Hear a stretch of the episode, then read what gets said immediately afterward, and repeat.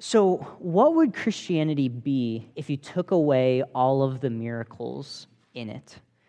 Have you ever thought about that question before? If no Christian miracles were actually true, what would be left of Christianity? Um, now, C.S. Lewis, he, he wrote a lesser known book, you probably haven't even heard of it before, called God in the Dock. Um, and in that, he actually reflects on that question. Apparently, as he says in it, he got asked that question a lot. Um, and his answer, in typical Lewis fashion, is very thought provoking and eloquent. And he said this to answer that question of what would Christianity be without miracles? He says this Now it seems to me that precisely the one religion in the world, or at least the one I know, the only one I know, with which you could not remove its miracles is Christianity. In a religion like Buddhism, if you took away the miracles attributed to Buddha, there would be no loss. In fact, the religion would get on very much better without them, because in, in the case of miracles, they largely contradict its teachings. Or even in the case of a religion like Islam, nothing essential would be altered if you took away the miracles. You could have a great prophet preaching his dogmas without bringing in any miracles. But you cannot possibly do that with Christianity because the Christian story is precisely the story of one grand miracle. The Christian assertion being that what is beyond all space and time, which is uncreated, eternal, namely God, came into nature, into human nature, descended into his own universe, and rose again, bringing nature up with him. It is precisely one great miracle. If you take that away, there's nothing specifically Christian left. There may be many admirable human things with Christianity, which Christianity shares with all other systems in the world, but there would be nothing specifically Christian. Redeemer, I bring that up this morning because today and tomorrow we celebrate that miracle. Christmas is the celebration of the incarnation. And when I say incarnation, that's a technical term to describe what Lewis is talking about the fact that God took on flesh and became human. That an uncreated, eternal being came into nature with us. Have you ever stopped to ponder how profoundly incredible that idea is? It is the most miraculous, mysterious event in all of history. Think about it. How can an infinite, eternal, omniscient, all powerful spiritual being who is greater than and beyond the entire universe condescend into a finite, physical, limited, and weak human body? Let's take something else that's, that's amazing to us, just in comparison. Consider a neutron star. Some of you probably don't know what a neutron star is. If you don't know what it is, it's a star that is roughly one and a half to three times the mass of our sun, so really, really big. It's huge. But it's dying. And because it's dying, it doesn't have enough energy to maintain its own size. And so it begins to collapse and condense in on itself. But it maintains the same mass. So again, you have this star that's one and a half to three times the size, the mass of our sun. So normally, gargantuan, way, way, way bigger than our sun. But because it's dying, it shrinks and condenses. And it shrinks so much that it's the size of Chicago. Just, just try to imagine that. Something three times the mass of our sun condensed and compressed down to roughly the size of Chicago. It's crazy. It's so dense that the protons and electrons within the star merge and combine and form neutrons to, to condense the space. That's where it gets its name. The neutron star gets its name because all of the protons and electrons actually form neutrons because of the density. It's the densest thing in the universe. We cannot fathom how remarkable and how unique that is. But even a neutron star falls infinitely short of demonstrating what took place in the incarnation. Ultimately, all a neutron star is just a finite amount of matter condensed really, really tightly. The incarnation, though, is an infinite, immaterial being becoming a baby, a spirit who has no beginning or end, who is greater than an infinite number of universes, becoming a physical human child. It's mind blowing to think about. We, we will never be able to fully understand what took place in the incarnation. As C.S. Lewis put it, it's the one grand miracle.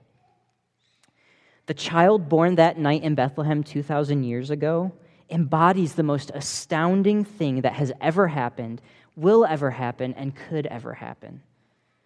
We will never fully understand the incarnation, as I said, but it did happen. It is the foundation of everything in Christianity. We lose the Christian faith if we lose the incarnation. But again, like I said, it really did happen, and that is what we are celebrating at Christmas. So, with that said, I want us to look at a Christmas text, a text that gives us the account of what took place um, at Jesus' birth. So, if you can, turn to Luke 2, verses 1 through 21. I forgot to look up what pages that is in, so you'll have to look it up on your own. But we're going to look up, we're going to read through Luke 2, verses 1 through 21 this morning.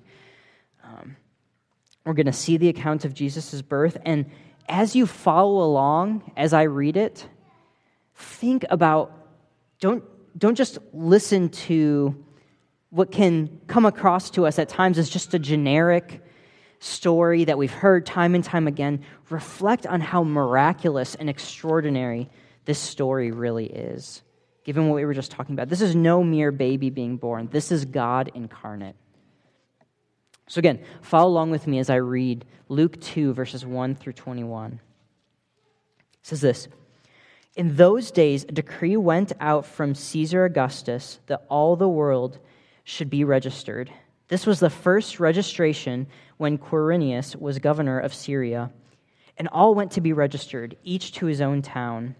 And Joseph also went up from Galilee, from the town of Nazareth, to Judea, to the city of David, which is called Bethlehem because he was of the house and lineage of David, to be registered with Mary, his betrothed, who was with child. And while they were there, the time came for her to give birth. And she gave birth to her firstborn son, and wrapped him in swaddling clothes, and laid him in a manger, because there was no place for them in the inn. And in the same region, there were shepherds out in the field, keeping watch over their flock by night. And an angel of the Lord appeared to them, and the glory of the Lord shone around them, and they were filled with great fear. And the angel said to them, Fear not, for behold, I bring you good news of great joy that will be for all the people. For unto you is born this day in the city of David a Savior, who is Christ the Lord. And this will be a sign for you. You will find a baby wrapped in swaddling clothes and lying in a manger.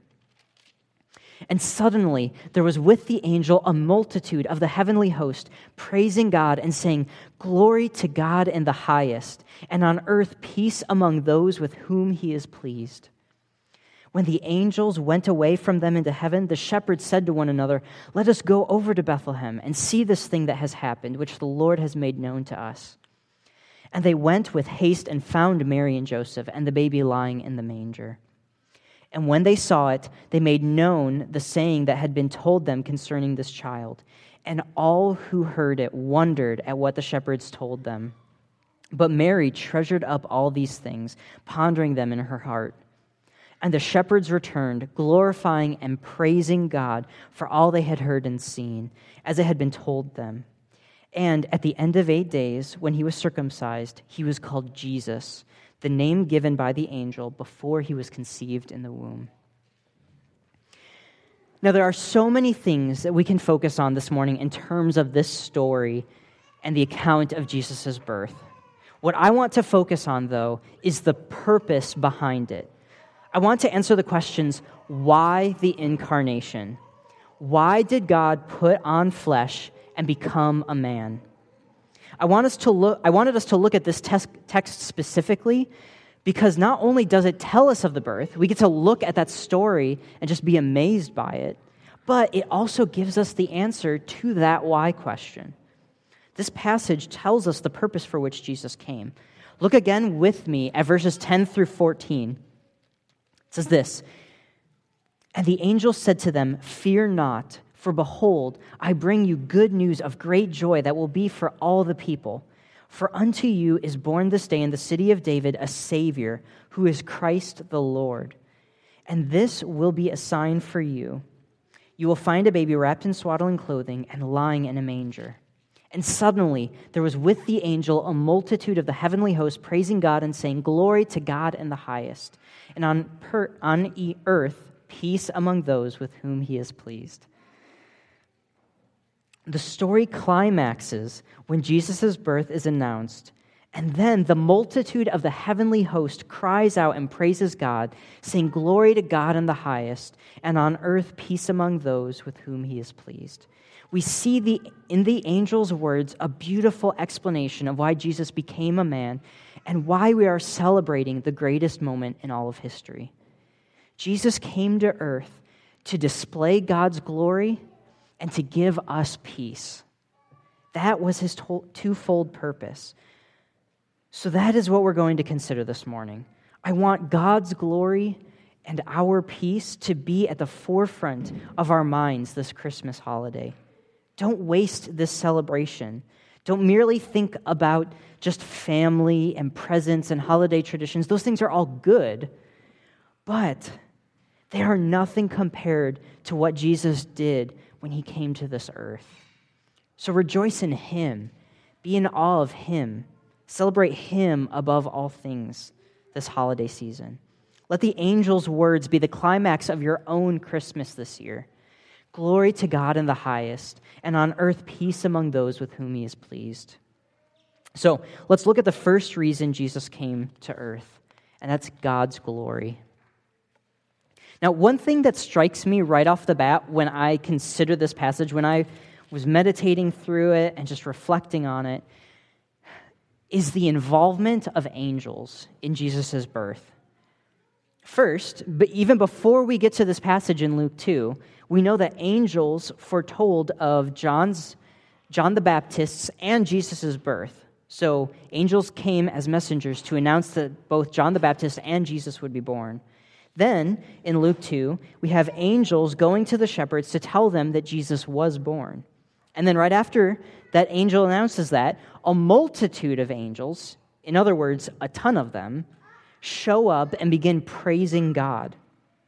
This is striking to me because there's pretty much no other time in history, at least from what we see in Scripture, when there is this much angelic activity going on other than perhaps the book of Revelation.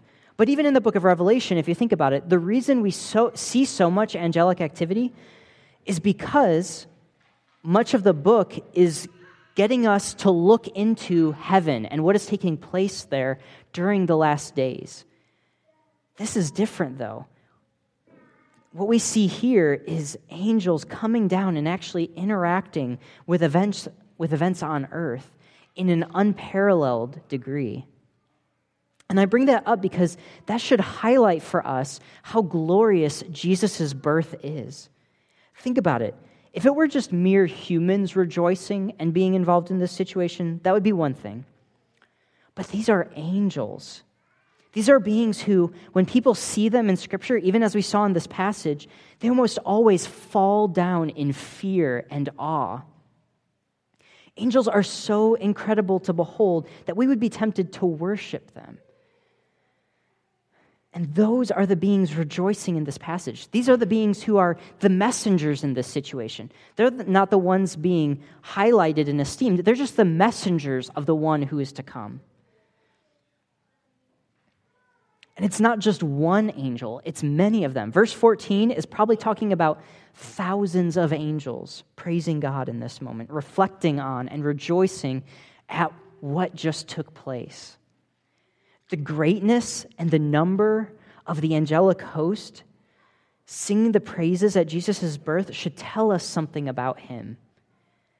This is no insignificant person being born. This is a person who is so mighty, so glorious, so important that even the angels bow down before him in reverence. So don't overlook that that's part of this story here. Sometimes the beauty of the Christmas story can be lost on us because we're not seeing it in person. We're just reading about it. And sometimes, again, we, we've heard it a lot, especially if you've grown up in a Christian home. You've heard the the Christmas story so often. And so it can become almost mundane to us. It can be just like any other story of a child being born, but it's not. Try to imagine it. When I imagine verses 13 and 14 in, in Luke 2, it, it, makes me reflect on Handel's Messiah, the Hallelujah chorus of that, of that piece. Um, and I was actually, I, I like listened to it over and over again as I was preparing this sermon. Um, if you haven't listened to it recently, I, I encourage you to go home after service and actually listen to it yourself. It is such an incredible piece of music. When I listen to it, it actually gives me chills. Um, it's just so powerful and moving to, to just be surrounded by. Um, but just think about how much greater the scene in verse 14 is.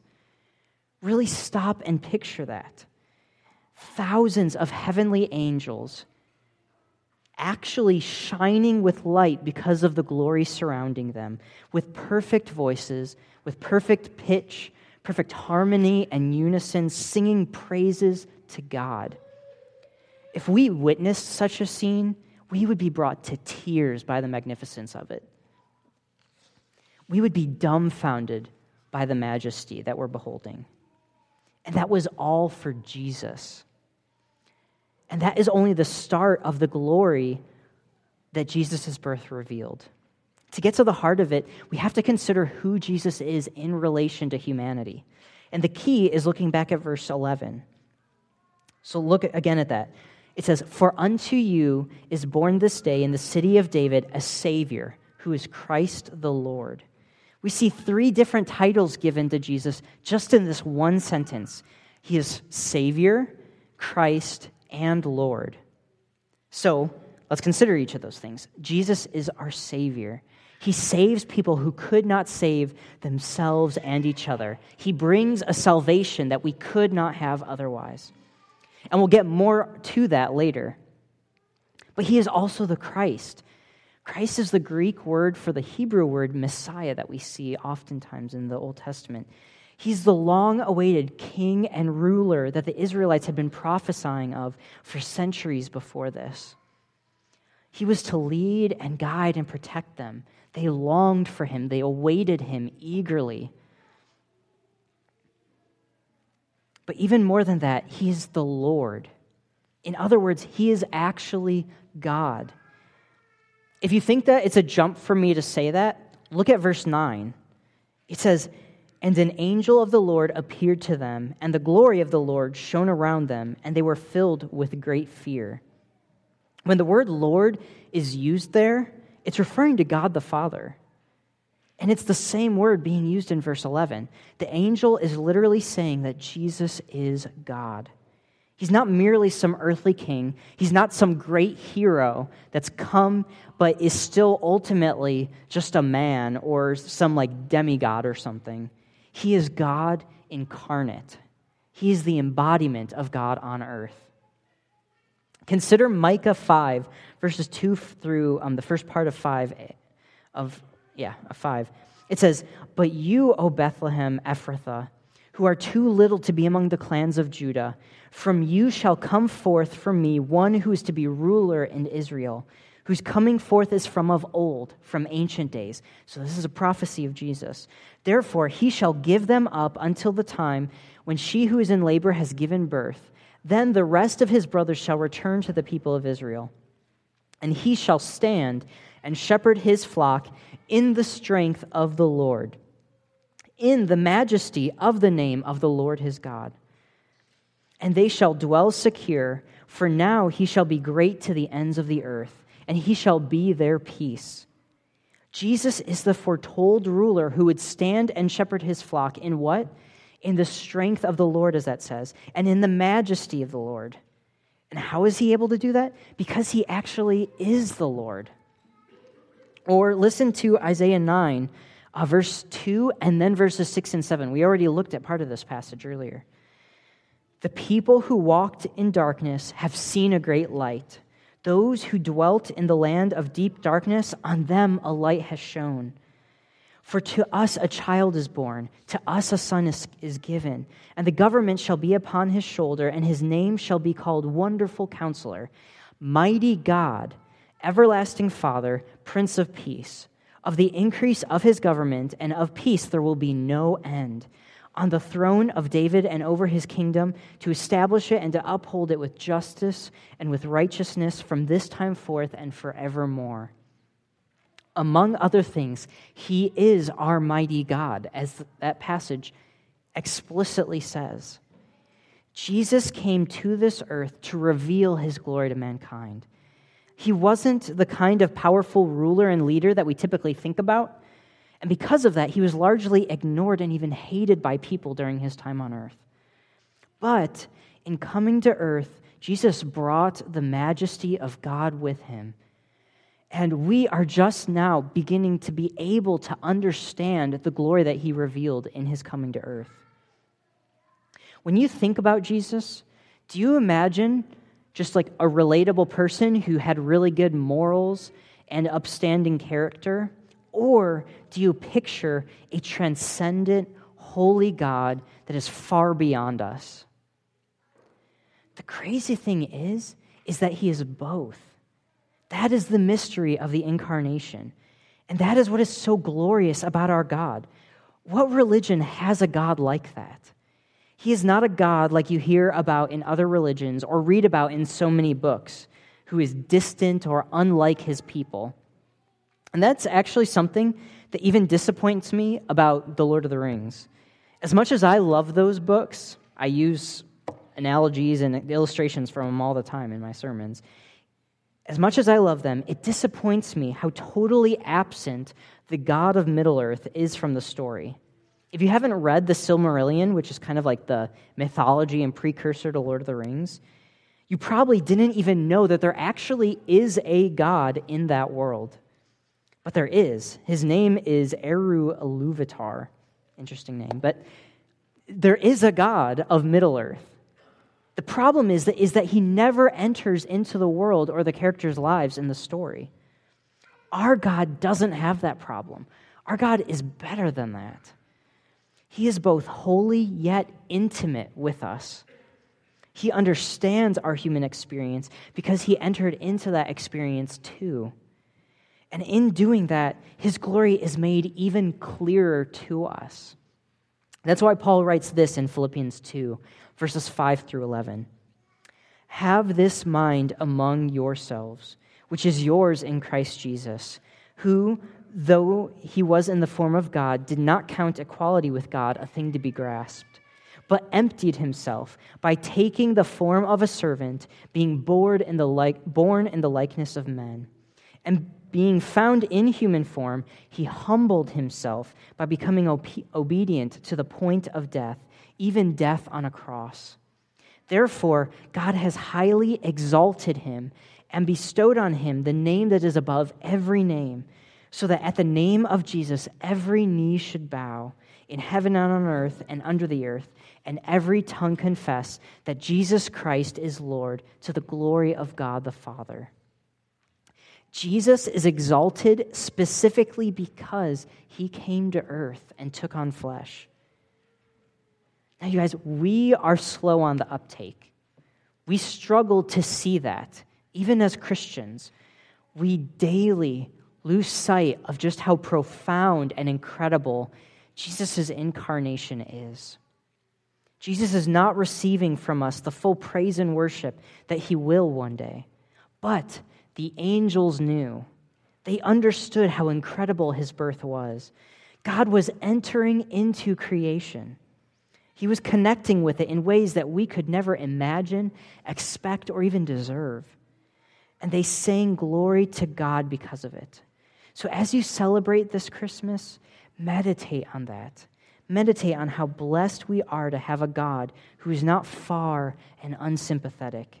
Imagine what it would be like to have a God who never interacted with us or with his creation at all. It would be horrible.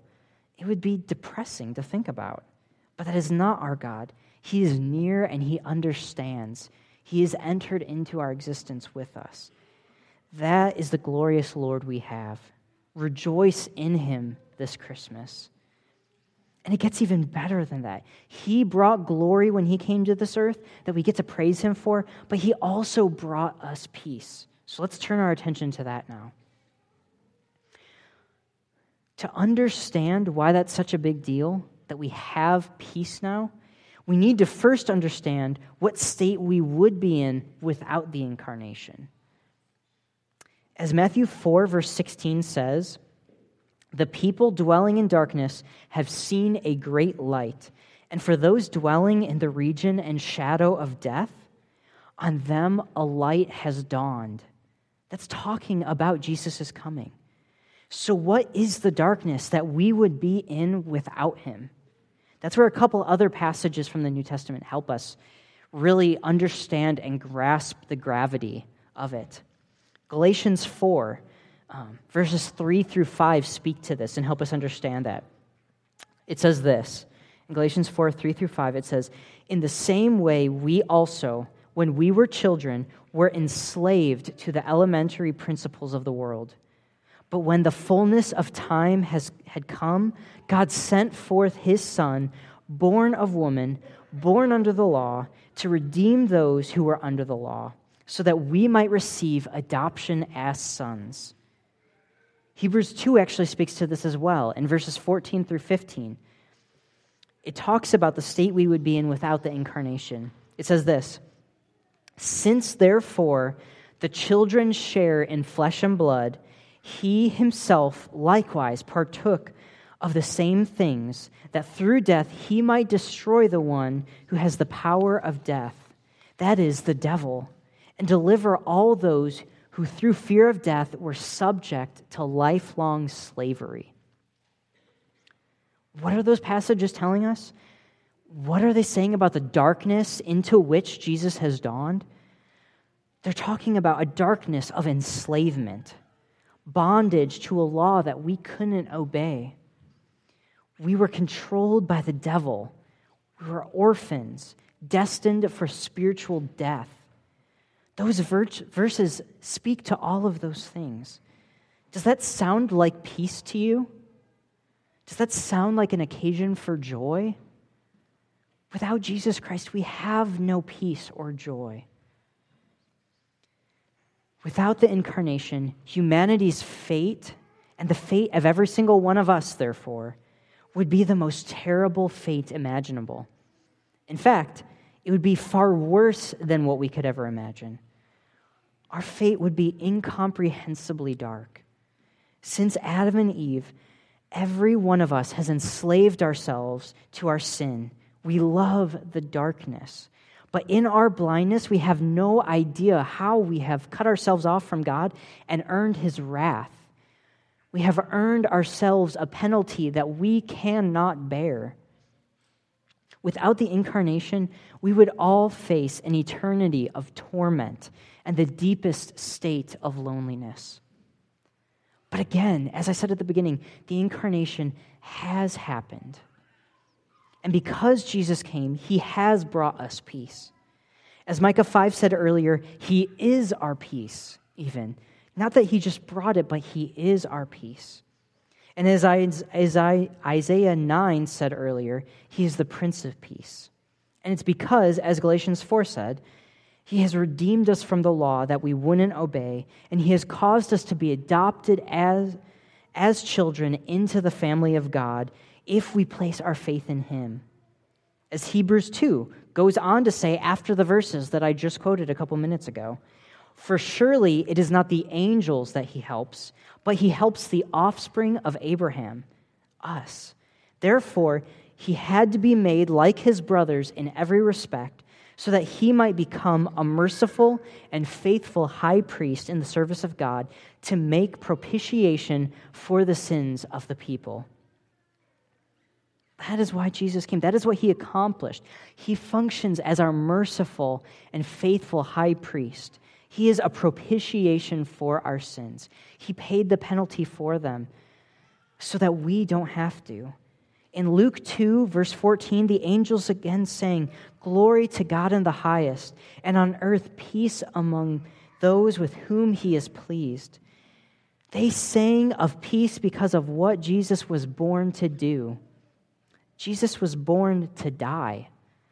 He came to pay the price for our sins that none of us could pay for ourselves. He came to restore the relationship with God that we destroyed and could not repair, even that we don't even want to repair apart from His work in our hearts. But for our good, He has restored that relationship so that we might be saved. He is our mediator. And as we looked at earlier, he was born to be our Savior, Christ, and Lord. He was born so that he could die on the cross and fulfill those roles faithfully for us. Friends, this is something we should rejoice in every single day of the year, not just at Christmas time, but we do that especially at Christmas. So let's meditate on that. Let's rejoice in that today and tomorrow. The greatest gift we receive is nothing that we get from each other. It is the news that God came to earth to save us from ourselves. It is the greatest rescue story ever. And by faith, we can be a part of that. Apart from Him, we have no peace. We spend our entire lives trying to find it and create it for ourselves, but we can't. I know you know what I'm talking about. We so often are ashamed, we're restless, we're fearful. We know that there is something wrong within us. We can't, and we can't do enough to make those feelings go away. But praise be to God that Jesus offers us freedom. By seeking Him and trusting in Him, you, you can have the peace that surpasses all understanding peace with God, peace with yourself, and peace with others. Believe that through his sacrifice, you are forgiven. Believe that through his perfect life, you are made righteous. Believe that through him, you are a child of God. Because of that, you can face the hardships that this life brings with hope. Because you have because of that, you can forgive and love others even though it is difficult. Because of that, you can accept your own weaknesses and shortcomings with joy. Be at peace. Jesus was born so, so that you could be. And don't do that just now. Know that we have even more of that awaiting us in the future. Here's, here's a crucial thing that I think we oftentimes lose sight of at Christmas time. Don't just look back at the Nativity at Christmas time. Jesus' first coming should cause us to long for his next one. Remember that Jesus has promised to come again. And that is when the full effects of his incarnation will finally be felt and experienced in our lives. That is when his glory will be fully displayed to us that is when the peace that He has promised us will be fully experienced and known. What we are experiencing now is only a shadow of the glory and the peace that is to come. But when He does come again, His coming will bring a glory and peace that we have never known before. Our joy in Him will be complete. Redeemer, Christmas is not just a time to look backwards into history. Do that, Look back and marvel at the birth of our Lord. But then look forward too. Celebrate what happened 2,000 years ago, but also celebrate what is still to come. Long for the day when you will behold Christ in all of his glory as both man and God, and long for the day when your heart will be at peace, true and complete peace in him to those who have placed their faith in Christ, the incarnation means both a past, present, and future glory and peace for us to experience and know. So let's rejoice in that miracle this Christmas season. Will you pray with me towards that end? Heavenly Father, God, thank you so much for sending your Son to us. Thank you that at this time of the year, we get to focus and meditate and reflect on that so much. God, help us to not get distracted by all the things going on, all the travel and family and traditions and gifts and all these good things. God, let us not be distracted by them at this time. But God, help us to meditate on the glory and majesty and peace that came when Jesus was born. And God, help us to set our sights forward to his return. God, let this be a time of rejoicing in him. God, we pray this in his name. Amen.